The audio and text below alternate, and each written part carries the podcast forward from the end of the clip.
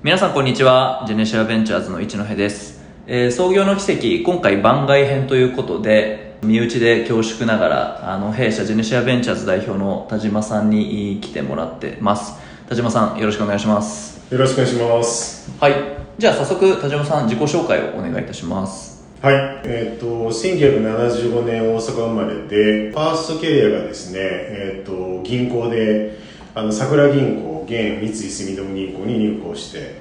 で、えっ、と、その8年間ほど銀行にやったやった後にですね、あの、サイバーエージェントに移って、で、そこの、あの、初めはその金融戦略子会社で、当時 CA キャピタルって会社があったんですけど、まあそこ、まだ当時社員がまあ多分3人とか4人とかぐらいですね。で、そこにまずは、えっと、出向して、で、そこで、あの、金融事業3つやってたんですけど、そこの立ち上げをやった後にですね、あの、現在のサイバーエージェントキャピタル、まあ、当時サイバーエージェントベンチャーズという名前だったんですけども、そこの代表をやらせてもらいつつですね、えっと、2016年の7月末に、えっと、サイバーエージェントを卒業しました。で、2016年の8月末、つまり翌月ですね、あの、ジェニシアを立ち上げて、えっと、今に至りますと。まあ、そんなキャリアになります。よろしくお願いします。お願いしますまあ、ジェネシアベンチャーズあの聞いていただいてる方なんとなく知ってる方もいると思うんですけどちょっと田島さんの口から改めてジェネシアベンチャーズについて紹介いただけるとありがたいですはい、ジェニシアベンチャーズはですね、まあ、日本と東南アジアにおける、まあ、プレシード、シードラウンドのスタートアップに投資をしているベンチャーキャピタルです。あの約7割の投資先が日本、約3割が東南アジアを中心とした海外という状況です。まあ、あとはあのグループ会社のですね、グランストーリーっていう、あのそこの、えー、と取締役というかそうですね、あのもやってまして、まあ、スタートアップ、投資家、大企業のキーパーソンが集うプラットフォームのストリームという、ね、開発運営もしています。よろしくお願いします。ありがとうございますでは早速あの創業に至るまでについてお話をお伺いできればなというふうに思っていてえっとまず田島さんあの最初桜銀行、まあ、今の SMBC ですけど、まあ、そこに入行した理由みたいなのって、何があのきっかけというか、まあ、大学在学中からずっと銀行に入りたいと思ってたのか、うんまあ、たまたまだったのかとかそのあたり教えてもらえますか？はい。そうですね。あの、子供の頃からいつか経営者になりたいっていうことを頭のどっかで意識してたんですね。まあでもやっぱすぐにこう起業とかではなくて、やっぱ自分が挑戦する分野見極めたいと思いもあって、で、っていう時にですね、やっぱり若くしてこう様々な業種の、まあ、様々な経営者に会える職業はないかと考えた時に選んだのが銀行でしたと。で、えー、とどういうことかというと銀行ってですね、まあ、取引先にはやっぱ銀行から融資を受けたいとうんいうニーズがあったりするので、まあ、銀行員がどれだけ若くてもあの取引先つまり、えー、と特に中小企業の場合はですね経営者自らが銀行員のカウンターパートになってくるということで、結構若くして起業家に会えるっていうのがあったんですね。まあ、あとはそうですね、まあ、社会全体人間の体に例えたときに、まあ、銀行は血液というあのお金を全身に送り出し、まあ、戻ってくる心臓のような存在でありお金には必ず情報が付帯すると。なんで、まあ、銀行に身を置くことで、まあ、きっと大きく成長できるのではと考えて銀行員を選びました。まああのね給料がいいっていうのも あの良さそうだなっていうのもあったんですけど対外的にはそういう話をしてます。なるほど、はい。ありがとうございますちなみにその経営者になりたいみたいなのってなんかその周りの環境とか、うん。そのつまり周りに経営者が多かったとか,、うんかそういうのが影響あったんですか？今から振り返るとやっぱりまあ僕そんなに正直あの生まれが結構本当に家すごい貧乏だったんで自分がやりたいことをやるためにはちゃんとお金を稼がないといけない。というのがあって、まあ、そう考えた時にやっぱ自分でいつか会社をやることでちゃんとこう自分があのやりたいことをやれるだけのお金が稼げるような職業って考えたらやっぱり自分で会社やるのが一番かなっていう思いもありましたね。ああなるほど、うん。でそこから、まあ、サイバーに移られたわけですけどその当時銀行からサイバーって結構異色な経歴かなと思うんですけど、うんそこのきっかけとか背景を教えてもらってもいいですか？えーとまあ、銀行は合計8年勤めたんですけど、まあ、あの銀行時代の後半ですね、まあ、僕が勤めてたメガバンクは、まあ、あの国から公的資金の注入を受けていたので、まあ、結構金融庁主導による経営改善化計画の真っ只中にありましたと。まあ、だからこそ、まあ、当時の銀行ってどうやってこう収益を上げるかに必死だったんですよね。でやっぱその状況がやっぱりこう、まあ、僕から見ると、まあ、お客様のニーズにどうやって応えるかということよりは、まあ、銀行のニーズに対してお客様にいかに応えてもらうみたいなものを結構頑張っているように見えたんですね、まあ、それぐらいめちゃめちゃ大変な時期で、まあ、あとはそうだな、やっぱ自分がお客様から信頼されるようになればなるほど、やっぱ新しい調整の相談をもらうんですね。うん。まあ、具体的に言うと、こんな新しい商品を作って販売することにチャレンジしたいので、まあ、新工場を建設する資金を融資してほしいとか、ただやっぱりこう、まあ、やっぱり実績がないとなかなか倫理が通らない。うん。なかなか融資することができず、すごい悔しい思いをしたということがあって、まあ、そういう状況が続く中で、やっぱ新しい挑戦する会社に対して、まあ、過去の実績を見て融資するっていうのは、結構限界があるなってことをちょっと感じ始めたことも多かったです。まあ、あと、まあ、当時、まあ、結構営業成績とか、まあ、本当にトップに近いところにいたこともあって、まあ、銀行のやっぱルールとかマニュアルで、まあ、固められた世界ではなくて、まあ、自らがこう、ルールメーカーになれるような、まあ、世界にね、あの、移ることができれば、もっともっと大きいことがやれるんじゃないか、みたいな気持ちもあって、あ当時知り合い捨てで声をかけてもらい、ご縁があったサイバーエージェントに飛び込んだって、そんな経緯です。なるほど、はい。その金融子会社のメンバーとしてく、まあ、口説かれたというかその採用の募集がされてたってことそうそうそうそう、そうです、そうです。はい。なるほどでその中で、まあ、一つ VC 部門立ち上げっていうのがあったと思うんですけど、うんそ田島さん自身は VC の存在自体はいつからしてたんですか？えーとね、今から考えると転職当時もぶっちゃけベンチャーキャピタルとほぼよく分かってなくてなるほ当時のやった3つの事業の中にその投資事業があって、はい。でそれをやってる中ですごくあの楽しさをがあの理解できたというどかじゃあ最初なんか VC やりたいっていうので VC になったわけではなくてまあ一つ、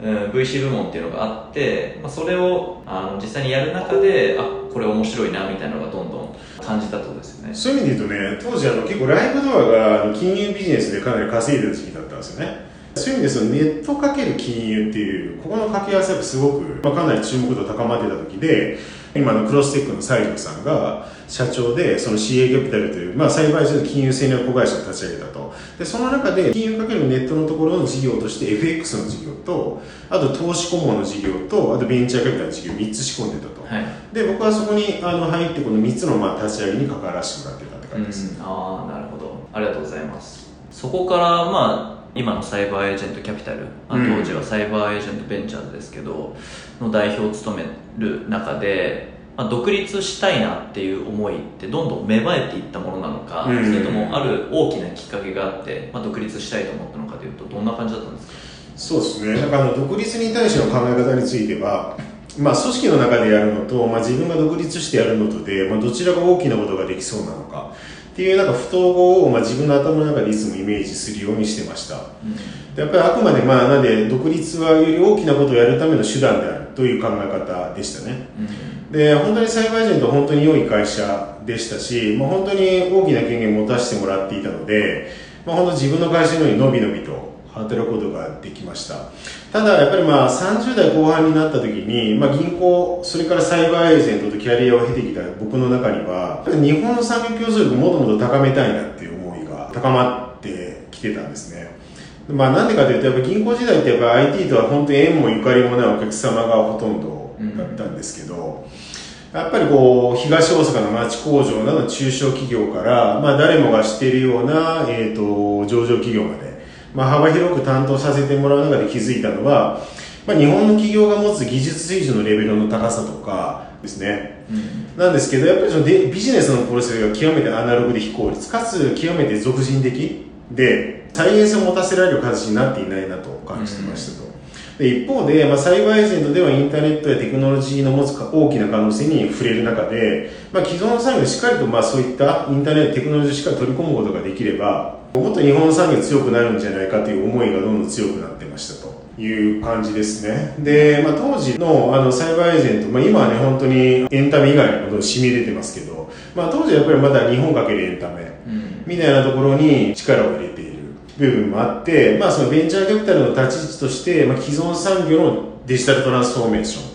えーに取り組むんであれば、まあ、自分が独立した方が大きな挑戦ができるんではないかということで、まあ、さっきちょっとお話しした自分の中で不統合が独立した方がでかいことができるんじゃないかとうん。いうふうに傾いたのがちょうど38ぐらいだったかなとうん思います。あとはまあ自分の親父が親父は胃がんで50歳で亡くしてることも大きくて、まあ、やっぱり40歳が目前に迫る中で親父と同じ年で、まあ、仮に自分が死ぬかもしれないって考えると、まあ、あと10年しかないよねと。まあ、40代の10年あらゆるリミッターを外して、まあ、全力で生きようと決めたことも大きかったです、うん、なるほど。確かに田島さんはよく、まあ、僕らキャピタリストにそのジェネシアで、まあ、やるっていうことが独立してやるよりもその大きな成果を出せる大きなインパクトを出せるようにしたいっていう話は、まあ、結構してくれてて、まあ、田島さん自身が多分そこをずっと意識してきたからこそ、うん、まあ、僕らに対してもそういう話をしてくれるんだと思うんですけど、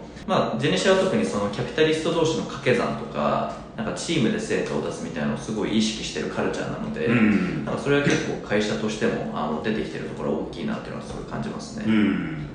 で今ジェネシアだとまあ、ミッションというか僕らが掲げてる大きなテーマの一つにその産業創造プラットフォームっていう、うん、まあ、キーワードがあるかなと思うんですけど1号ファンドの蘇生の資料にもこのキーワード自体は入っていて創業当初から掲げていたアイデアの一つだったと思うんですけどこの産業創造プラットフォームっていうのが、まあ、田島さんとして具体的にどういうイメージなのか、うん、まあ、何がきっかけでそのアイデアを着想したのかみたいなところを教えてもらいたいなと思ってます。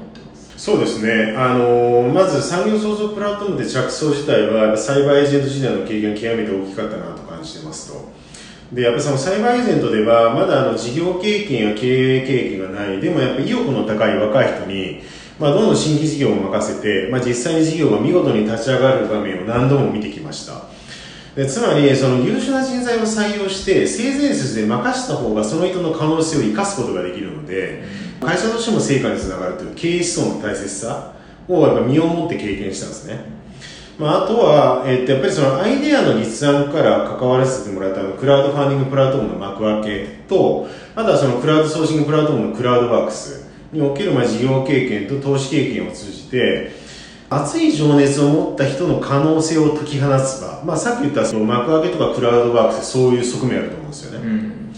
熱い情熱を持った人の可能性を解き放つ場、まあ、つまりプラットフォームを世の中に生み出すことによってやっぱりどれだけ光り輝く個が増えて、でそのそんな光り輝く個の背中を見てさらに光り輝く個が増えていくってこの good spiralを見てこれすごいなって思ったんですよね。やっぱそんな経験を経る中でやっぱ自分の中でぼんやりとイメージを持っていたのは、まあ、持続的にこう産業を生み出すプラットフォームのようなものを作れないのことは考えてました。まあ、志の高い人が集まって、投資家がいて、事業会社がいて、まあ、政府や地方自治体、NPO、NGO みたいな人たちが、そういったステークホルダーが集まっている場所、うん、あとはその、そういうビジネスを広げていけるような、そういうファンがいたりとか、あとはその、えっ、と、ナレッジとか、アセットが集まっている場所、まあ、そういうものを作れないのかっていう思いですね。まあ、実際に、まあ普段街を歩いてて、まあ人とすれ違っても素通りするじゃないですか。うん、まあなんでかというと、やっぱり相手がどんな人で、どんなことをしている人かがわからないから。でも相手がどんな人で、どんなことに興味があるのか、どんな強みがあるのかっていうのが分かれば、お互いに声をかけて、もっと有機的に一期一会生まれると思うんですよね。うん、で、そこからイノベーションの総量を増やせるんじゃないかって感じたのが、まずベースの部分で、うんであのベンチャーキャピタルって、まあ、スタートアップに伴走する存在であると同時にスタートアップと投資家をつないだりスタートアップと大企業をつなげることも積極的にやってますし企業を検討している人にもあの自分が持ってビジネスアイデアをぶつけて、まあ、相手がねそのビジネスアイデア本気で心の中がやりたいと思えば、まあ、そこにシードマネーも出しながら共にゼロ一をやることもあると。うんそう考えた場合に、やっぱベンチャーキャピタルってさっきちょっとお話した産業を生み出し続けるプラットフォームみたいな存在を目指せるんじゃない感じたんですね。まあ、なので、まあ、創業時のジェネシアベンチャーズのビジョンとしては、まあ、世の中に革新的な産業を生み出し続けることで、世界のあるべき発展に大きく貢献するイノベーション創造プラットフォームの実現ということを掲げているんですけど、まあ、それが今ね、ジェネシアの、まあ、僕はミッションである、アジアで持続可能な産業を生まれるプラットフォームを作るという中に含まれる形で、まあ、脈々と受け継がれているのかなって考えてます。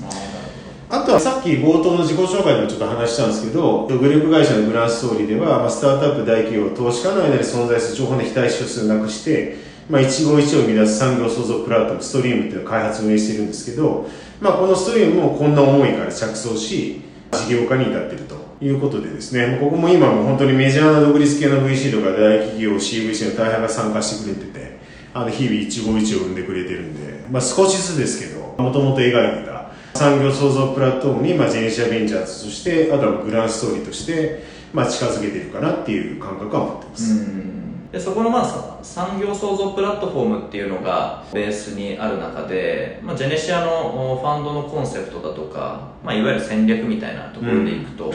あのシードに特化していることだとかあとは日本と東南アジアあの広くアジアに投資をしているっていうことだとかあとはあのデジタルビジネスに特化しているっていうことだとか、まあ、あと国内のシードファンドの中では比較的大きなファンドサイズになってるかなっていうふうには思うんですけど、まあ、この辺りのそのコンセプトとか戦略みたいなのって、うん。一番最初はどういうふうに固めていったんですか？そうですね、まあ、ななぜシードかっていう部分ですけど、まあ、これはもう単純にワクワクするから。うんっていうのが大きいですね、まあ、あのサイバーエージェント時代もあの初めは結構レーター投資やってたんですけど後半は本当にシードに寄せてましたし、まあ、単純にワクワクするからっていうのがとても大きいです、まあ、あとはやっぱりこう、まあ、自分の中でこう今目に見えているものを評価して投資するよりはやっぱまだ世の中にないものの価値を信じて投資をしてでまだ世の中にない新しい価値を起業家とともに作っていく方が個人的にワクワクする、まあ、それに尽きるかなって思ってます。うん。まあ、あとまあなぜアジアかってことの部分も同じで、まあ、東南アジアはやっぱ日本のようにね、まあ、アナログをベースとした産業が十分に育っていないからこそやっぱりデジタルとのフリクションも少なくてやっぱりこうデジタルベースでスピード感を持って産業立ち上がるそのダイナミズムにワクワクしているっていうのが大きいですね。うんまあ、あの本当にアナログ時代における先進国だった日本がやっぱりこうデジタル時代においてはイノベーションのジレンマに飲まれてやっぱ後進国になりつつある日本まあそんな日本にやっぱ東南アジアのダイナミズムをシェアすることで、まあ、日本の産業全体にもっともっと良い刺激を与えていくこともやっぱり日本と東南アジア両方に投資をしている僕らの、えー、と責務なのかなって思ってます、はい。なるほど。今結構その独立新たに立ち上がってるファンドとかもあると思うんですけど今立ち上がってるファンドだと結構しっかり最初コンセプトを固めて、うん。で特にその領域とか特化してとかあとはその若手に特化してとか結構分かりやすいその発信の仕方うん。をしてるファンドがどんどん増えてるかなと思うんですけどなんかジェネシアの立ち上げ時って他のファンドと比較してこういうポジショニング取ろうとか企画の中でうん。差別化を図るみたいなことも考えたりとか作戦練ったりとかしてたんですか？やっぱりその既存産業をより強くしたいみたいな、うん。思いがあったのでやっぱ結構デジタルトランスフォーメーションとか、まあ、今で SARS とかみたいなところは結構意識的にあの力を入れていこうっていうのはありましたね。なるほど、まあ、結構ファンド自体もそこまで特にそのシードだとそこまで多いわけじゃなかったので、うん、まあ、言い方があれかもしれないですけど割と自由に戦略を描けるみたいな、うん、それはそうだかもしれない、うんなるほど、まあ、はい。その分ファンド率ちょっと大変でしたけどね。ああそうですよね、うまさにそのファンドレースについて次にあのお伺いできればなと思うんですけどまずファンドレイズにあたって、うん最初に何したのかっていうところが気になっていて、はいはい。その実際そのジェネシア立ち上げたのが2016年の8月に立ち上げたと思うんですけど、うん。まあ、その前後ぐらいって最初何やってたんですか、退職前はね本当に頭の中に現在の構想があったもののうん。あのいわゆる独立後の準備みたいなものは本当ほとんどしてなくて。うん。で、まあ、独立したら普通ねいくらファンド出資するよみたいな、まあ、そういう人たちを集めてから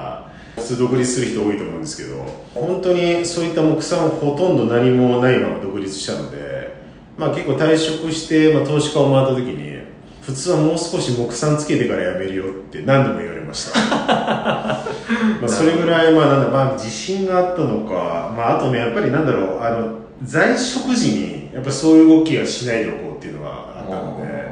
なんで、まあ、あくまでもコースは持ってましたけど、まあ、基本的には、まあ、退職後から一気に動き始めたっていうのが、まあ、実際のところです。ああなるほどその LP 候補はどういうふうにそのリスト化したというかあの当たっていたんですか？結構前職のつながりが大きかったんですか？そうですね。まあ、あの、栽培ジェット時代にお付き合いになった方に、まあ、相談するのが、えっ、と、初めメインでうん進めていきましたね。なるほ先ほど、まあ、ちょっと話した通り、やっぱり出社の後ほとんどつけずに独立はしたものの、まあ、貯金もほぼないわ。あと結構やっぱり言われたのが、やっぱ栽培エージェントの実績はあるとはいえ、やっぱり独立したら、それに再現性はあるのかと。どうんやっぱ栽培エージェントの名前があったからじゃないのって結構言われましたし、あまあ、初めからね、一人だけ、あの、出資してコミットしてくれた人いたんですけど、まあ正直ねそれ以外は本当に全然順調ではなくて、うん。っていう感じでしたね。あまあそんな中で、まあ、本格的にファンドレイズ活動を始めて、まあ、約3ヶ月後にあのーまあみずほ銀行さんから正式に出資の決済を降りたよっていう連絡もらったんですけど、まあ、その時ね本当に今でも覚えて自分僕電車乗ってたんですけど電車の中でこう泣いてしまったのを今でも鮮明に覚えてます。はいまあ、その後東急不動産とあと丸いグループが、まあ、ちょうどまだ僕一人だったんですけどトントンと決めていただいたのでまあでもやっぱり水野さん決めてくれたのは結構大きかったですね。どああなるほど。そういう意味で言うと、みそさんはそれで言うとなんで投資してくれたんですかね？まあねあの水野フィナンシャルグループの、まあ、とある人に言われたのはまあなんか田島君はサイバー時代から自分の会社のようにコミットしてたよね。あやっぱりよくありがちなのがね子会社の社長だからいや雇われなんでみたいな感じで割り切ってやる人多いけどやっぱり田島さんなんか自分の会社のようにめちゃめちゃコミットしてやってたから、その背中はすごい見ててああなんかすごいいいなっていうのを思ってました。っていうのはなんかね出資決めた後に言ってもらったことがあって将来やっぱ大きなチャレンジする意味でもやっぱ今の立ち位置でしっかりやる。うんってことは改めて重要だなと思ったしやっぱ結構見てくれてるんだなってそういう感じた瞬間でしたね。ああ、うんなるほど。でそこから、まあ、着々とファンドレイズも進めていく中で、まあ、事前に田島さんにもお伺いしてて、まあ、とあるハードシンクスがあったというような話があったと思うんですけど、まあ、ちょっとこれについても教えてもらってもいいですか？まあそうですね。当時あのミドルバック全般を見てくれていた3人目のメンバーがいてですね彼からその退職したいというメールを夜中の4時ぐらいメールが来ててで結構そのメールを見て飛び起きてですね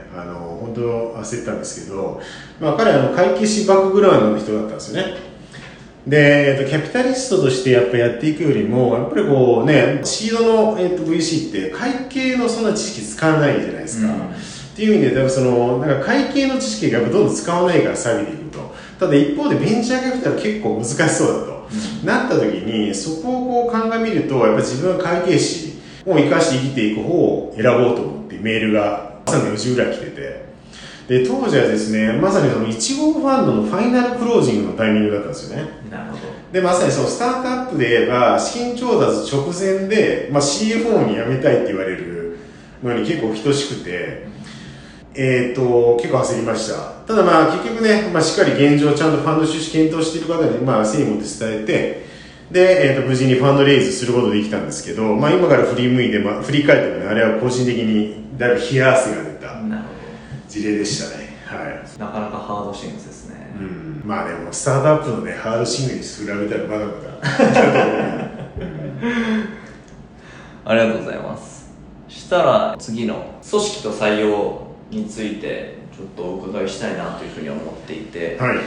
まず今のジェネシアのメンバーでいうと正社員のメンバーが14人うんいると思うんですけど、まあ、VC の中では割と人数も多くなってきたかなというふうに思いつつも、まあ、まだまだあの他のスタートアップと比べるとあの本当初期メンバーに近いようなメンバーかなというふうに思っていてもともとそのジェネシアっていうこの会社を立ち上げた当時どんな組織にしたいとか、まあ、こういう人採用したいとかペルソナみたいなところですかね、うん。まあそこのイメージってどんな感じだったんですか？まあやっぱキャピタリスト経験の有無よりもやっぱりこう誠実であってやっぱり利他的な欲求の持ち主かどうかとかやっぱりその起業家をやっぱ応援することに対する高い情熱がある。っていうあのあたりをすごく意識してましたね。なるでやっぱ結果としてね今のチームでもキャピタリスト経験があるのは僕とあと鈴木隆とあと河合さんと、まあ、インドネシアチームのエルシャぐらいで他はまだ全員キャピタリスト経験未経験者で取ってると思うんで、まあ、意識してたのはその辺ですね。あでやっぱりこう、まあ、採用を検討するときにやっぱややもするとその人が持つスキルを磨くじゃないですか。うん。なんですけどやっぱスキルってまあ何らかの欲求の存在によって努力を継続した結果得られるものなのであのスキルではなくて、まあ、その上位概念である相手の欲求をあのしっかりと知ることを、まあ、大切にしていただかなと思いますまあ、あとやっぱりこうビジョンへの共感を超えてやっぱりそのビジョンを自ら実現したいと思えるぐらいの欲求を持ってるかどうか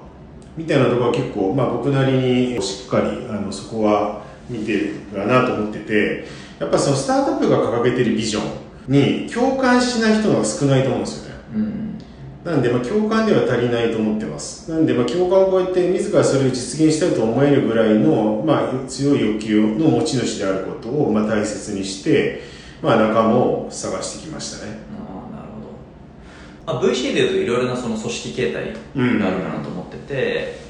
えーパートナーがいて、うんそのパートナーにそのアソシエイトが何人かついて、うんうんうんまあ、そこが一つのチームになっているみたいな組織のあり方もあると思いますし、まあ、ジェネシアみたいな、まあ、パートナーもいるしアソシエイトとかインベストメントマネージャーもいるし、まあ、そこが割とフラットなうん。形でその組織が運営されているところもあると思いますけど今のそのジェネシアのこの組織形態みたいなのって、なんか当初から考えていたんですか？そうですね、やっぱりまあこれも結構多分サイバーの、えー、と経験が今に至ってると思うんですけど、まあ、さっき申し上げた通りやっぱサイバーエージェントって本当に経験とか実績がない若者あの若い社員にあの思い切って任せて、でその人たちが本当にど楽しそうに能力を生かしてやっぱいろんな事業を立ち上げていってる。そこのパワーをやっぱりすごく見てたので、ねまあ、いわゆるマネジメントという言葉によってなんかこう上司部下みたいなものを置いてでやるよりはやっぱりこう一個あの北極星のような羅羅針盤というか目指すものがあってやっぱそこに向けて個人の能力とか強みが最大限発揮できる場を作ること。うんあとはやっぱ個人同士の掛け算を生み出す場を作ることっていうところが、まあ、あえて経営という言い方をすると経営なのかなと思ってて。あの自分自身はやっぱ考えてる組織文化みたいなところでいくとやっぱ個人が持つ可能性を解き放つ場作り、まあ、なんでさっきのね幕開けとかクラウドワークスとかの話しましたけどなんかそういう場を作ることと似た概念なのかなというふうには考えてますね。なるほどキャピタリストって結構育てるのも難しいじゃないですか、そこはなんか田島さんとしてもう育育てられるなというか、うん。一人前にできるなみたいななんかその感覚はな何で感じてたんですか？まあ、そういう意味で言うとやっぱりねあの特にそのシードラウンドのベンチャーキャピタルって、まあ、金融の知識がいるかっていうと、まあ、まあそこまであの僕は必要ないかなと。当然、ね、しっかり勉強すべきだしあのみんな、ね、うちのメンバー勉強してますけど、まあ、それよりもやっぱりこう事業を作る力うん。みたいなやっぱ事業家としての力の方がやっぱりすごく重要でだからそこがなんかあればあの活躍するキャピタリストに、まあ、育てるちょっと厳かですけどそこは全然可能だなっていうのはずっと思ってましてね、うん。もっと言うとサイバーエージェント時代もキャピタリスト経験者はほぼいなかったです。ああそうなんですね、うんその事業を作る力はどう見極めてるんですか？あの現場目線がどれだけあるかみたいな。やっぱりこう親もするとね、あの金融の人ってどっちかというと俯瞰的な目線になりすぎてしまってやっぱりこう現現場感みたいなところユーザー視点みたいなところから結構乖離しがちだったりするじゃないですか、ん。だからその辺のこう、えっと、バランスみたいなところとかですかね。ああなるほど、うん。確かにジェネシアのメンバーは結構そこに強いメンバーが多いですよね、うん。なるほど。でそこからあのと田島さん河野さん一戸、えー水谷さん愛さんでその次にタカさんが2号ファンドの GP としてジョインしたわけですけどタカさんを GP として迎え入れた理由みたいなところってどんな感じだったんですか？そうですね。あの、前職、まあ、あの、高田もサイバーエージェント時代から一緒にやってる中で、まあ、お互いのこう、投資家としてのセンスとか、やっぱ勘どころが合うなと感じていたことと、まあ、あと、まあ、僕にない強み、まあ、例えば、まあ、あの、人懐っこい部分とか、あの、泥臭くコミュニティに入っていって、ネットワークを切り開いていける強さみたいなところを持っているところがいいなと思ってました。まあ、あとはですね、やっぱ特にこう、投資の勘どころについてはめちゃめちゃ重要で、やっぱりこう GP 間でそこがずれてしまうと、お互いに本当に大きなストレスを感じながら10年間という長い運用期間を過ごすことになるんで、うんやっぱり持続的にならないんですよね。で、例えば、なんかこう、投資検討する際に、まあ、あの、あるスタートアップが成功するかどうかを判断するために必要な要素が仮に10個あるとしますと。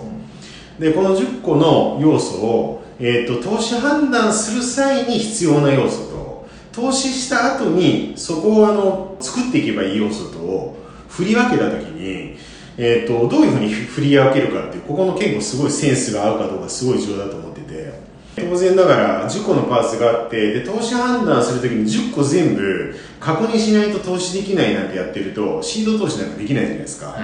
シード投資する上で重要なことは、やっぱ投資判断時に必要な要素をいかに少なくできるか。うんだと思うんですよね。まあ、逆に言えばいかにこうパーツが埋まってないジグソーパズルで投資判断ができるかっていう部分がやっぱ求められてると思っててで鈴木隆はその辺りのセンスとか勘どころみたいなところがやっぱり合うなと感じていたし、まあ、今やっぱり実際にやっていても、まあ、すごく合うなって感じているのであのここはね僕はすごく上だと思ってます。なるほど、うん。まあ、ジェネシアはまだまだ正直その実績は出てないなとは思っていて、まあ、そのファンド自体は蘇生はしているものの、じゃあ例えば IPO 何十社も出てるとか何社も出てるみたいな状況はまだ作れてないと思うんですよね、うん。まあ、そういう意味では今でもまだその実績がないっていう状態ではありつつも1号ファンドの時とかって、まあ、もっと実績がないような状態じゃないですか、その時にい今のメンバーとかも採用してたと思うんですけどその採用する時に田島さんが意識してること気をつけてること、まあ、特にその実績がない段階で採用する時に意識してることとかがあったらぜひ聞きたいなと思ってたんですけど。そうですね、まあ、実績もない、まあ、ブランドも何もない状態だからこそやっぱジェニシア・ベンチャーズの存在によって、まあ、どんな世界を実現したいのかみたいなところですね。もうできる限り明確に伝えることをすごい意識してたかなと思ってて、まあ、まさにそれがなんか産業創造プラットフォームっていうところになるんですけど、まあ、いわゆるそのスタートアップにまビジョンがあるようにやっぱジェネシアにもビジョンがあると。で、まあ、さっきあの創業当時のビジョンの話しましたけどやっぱり世の中に革新的な産業を見続けることで、まあ、世界の発展に大きく貢献するイノベーション創造プラットフォームを実現する。ということを、ま、採用面談の時に、ま、何度も何度も言ってたのはすごい覚えてます。であとはやっぱりこうジェニシアのビジョンの実現と相手の自己実現の方向性がちゃんとやっぱアラインすることがすごい重要なのかなと思ってて。だからジェニシアの、えー、とビジョンの実現に向かうことイコール、まあ、その人の自己実現に向かう。やっぱりそういったことをすごい大切にしたいっていう話はすごくしてたと思います。ねなるほど、うん。僕があの印象に残ってるので言うとその田島さんにその採用面談で初めてお会いした時になんか特に僕に対して質問をせずその田島さん自身が、まあ、僕の立場だったらこういう意思決定をするなとか、うん。こういうふうに考えるなっていうことをなんかおっしゃってくれて、まあ、その当時はなんか変な人だなぐらい 思ってはなかったんですけどでも今考えるとすごいそれがジェネシアの文化の根底にある気がしていてでこれが何かというと僕らってその起業家を評価するっていうことをすごく嫌うじゃないですか、まあ僕ら自身が起業家の立場だったらその事業をどう立ち上げるかとかどう戦略を練るかっていう、まあ、そういう起業家視点で語れっていうふうに、まあ、社内ではよく言うと思うんですけど、まあ、結構それってその採用においても、まあ、田島さんが僕の視点で話してくれてたように田島さんが起業家の視点で事業を考えるだとか、まあ、他のキャピタリストの起業家の視点で事業を考えるみたいなところになんかその文化としてすごくジェネシアに根付いてるなっていうのを思っててなんか今思えばそこはそういった側面が出てた部分なのかなっていうのをすごい感じますね。うん。なるほど。はい、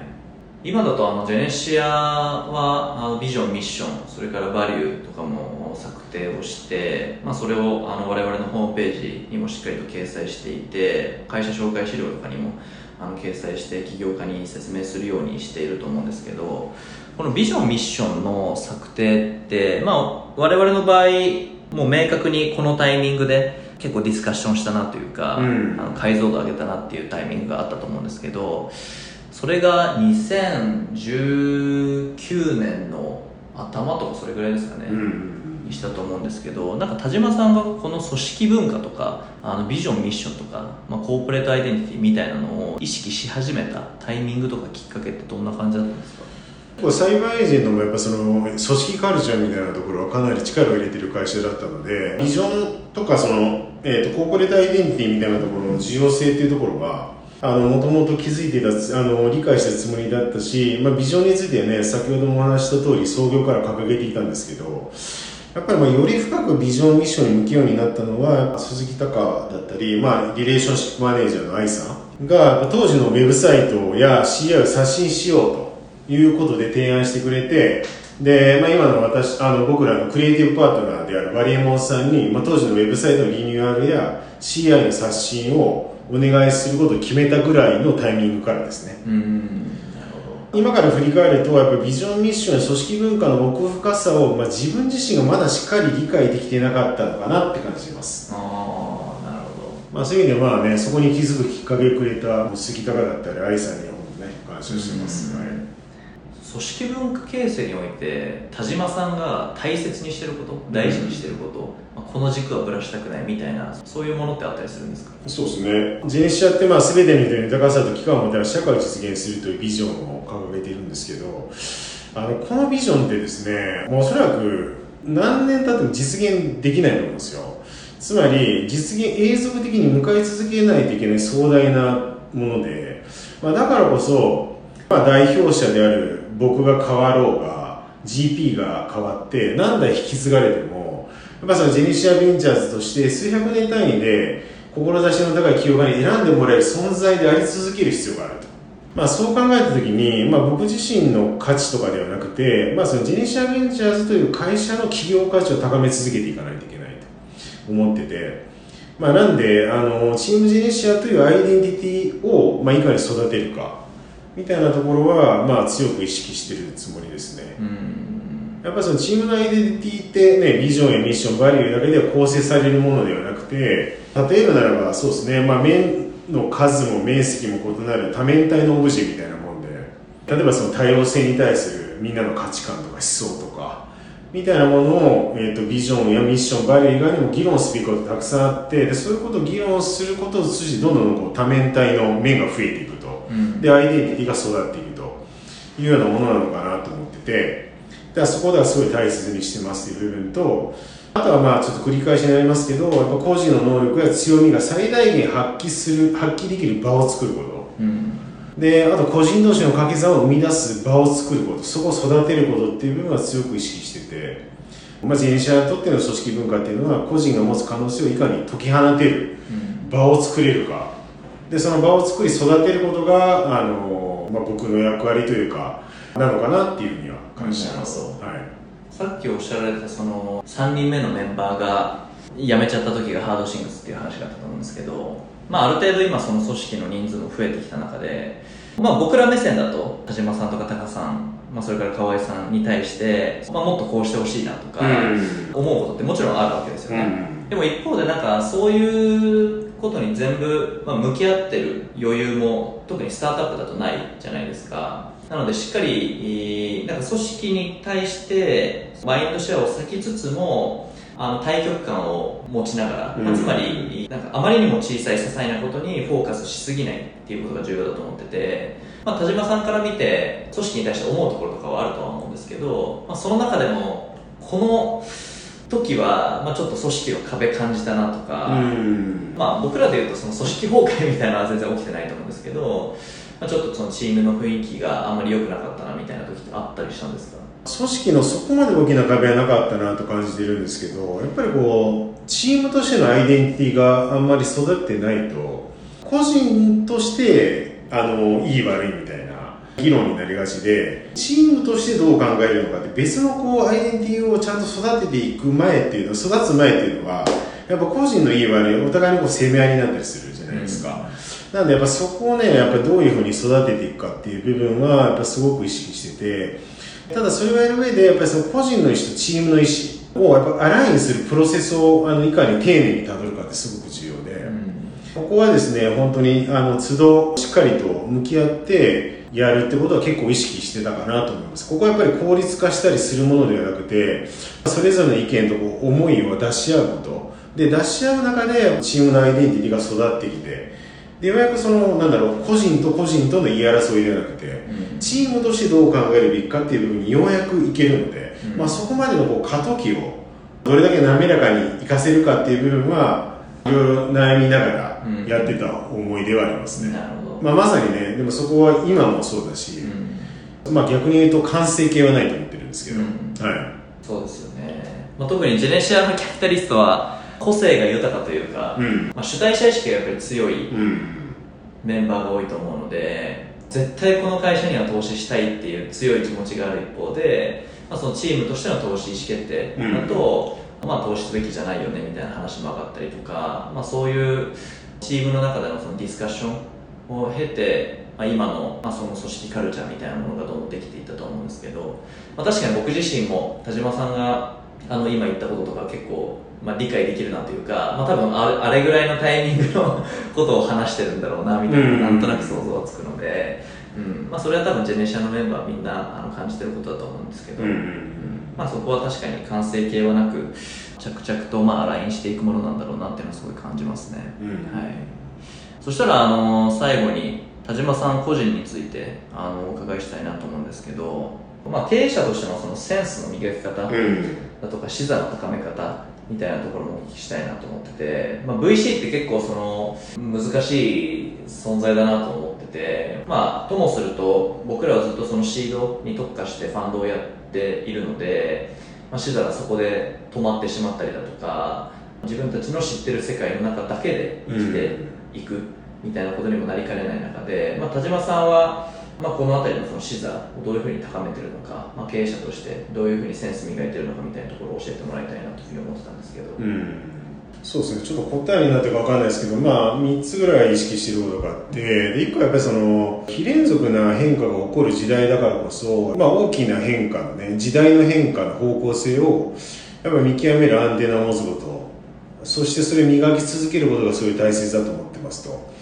まあ、具体的にはやっぱりその日々入ってくる情報の中で、まあ、その情報に含まれて事実だけではなくて、まあ、その事実を生み出す因子をやっぱり理解すること。で事実を知るだけでは点の情報にしかならないんですけど、まあ、事実とその事実を生み出す因子を結びつけることによってそれは線になってでさらにそれを自分の仕事とかに応用することによってどんどん面になっていくのであらゆる情報を点ではなく面として自分の中で蓄積していくことで、まあ、その面と面がどんどんさらにつながっていくんですよね、うん、でそれ重なって、まあ、指数関数的にこう感度を高めていけるような感覚があってなんでそこはすごく意識してますね。あとまあ2つ目はあの不可逆な意思決定は慎重に行うこと。でもやっぱ可逆な意思決定はまずやってみようっていう部分かなと思っててでやっぱりその実行する中で見えてきた景色を取り込んで、まあ、意思決定の精度を高めていくことを意識してますと。あの今本当に非連続な変化の中なので、まあ、やもするとやっぱり事実事実の積み重ねの先になんかね来たるべき未来を見つけようとしがちなんですけどでも多分これ事実積み重ねてその先に未来を見つけようとしても多分あの未来なんか見つからなくてそれよりやっぱりこう本当にこれからどういうふうに時代が変化していくのかっていう見極めるアンテナを持って、まあ、バイアスは排除しつつも、まあ、自らの意思を答えにしていくぐらいの気持ちで、まあ、意思決定をしていく覚悟を持つことっていうところがとても大切かなと思ってこれは多分投資する上でもそうかなと思いますね、うん、まあ、あと最後に上位概念で捉え直すことってすごく重要かなと思って例えばその大抵の場合において、まあ、概念自体を生み出す上位概念があるんですよね、まあ、さっきあのスキルを生み出すのは欲求だっていう話だと思うんですけど僕の中でそのスキルの上位概念って欲求なんですよね、うん、みたいな感じであらゆる場面において単体の概念で捉えるのではなくてその概念自体を生み出す上位概念で捉え直して、うん、その上位概念を経営システムとして仕組みができないかシステムとしてというかねなんか経として捉えるというかみたいなところがすごく重要だと思っているしあの企業価値を高めていく上ですごく大切かなと思ってます、はい、なるほど。ありがとうございます。じゃあこれあの皆さんにお願いしていることなんですけどあの次回のゲストをご紹介いただけないかなというふうに思っておりまして田島さんからどなたか経営者の方をご紹介お願いできないでしょうか？そうですね、まあ、前職のサイバーエージェント、今のキャピタルです。えっ、ー、と、仲間でもあり、で、今はね、本当上場企業の経営者になっている。幕開けの中山さんをご紹介させてください。ありがとうございます。じゃあ、あの、次回のゲストは幕開けの中山さんが、えー、いらっしゃるというところなので、皆さんぜひ楽しみにしておいていただけると、えー、嬉しいです。はい。では最後に、ジェネシアベンチャーズについての、まあ、PR あのちょっとこれ身内であれなんですけど PR があればあのお願いできればと思いますはいえー、っとそうですねあの企業検討している方またあのプレシードシード起業家の方、まあ、事業内容がねまだまだ柔らかい段階での壁打ちもなどもウェルカムなのでまあ、ぜひお声掛けください。まあ、あのソーシャルメディアからのご連絡ももちろん、あのジェネシアのウェブサイトから様々な切り口で、まあ、あの自分に合うキャピタリストを探すことができますので、はい、ご連絡お待ちしております。ありがとうございます。はい。それでは本日は、ジェネシアベンチャーズ、う田島さんにお越しいただきました。田島さん、ありがとうございました。ありがとうございました。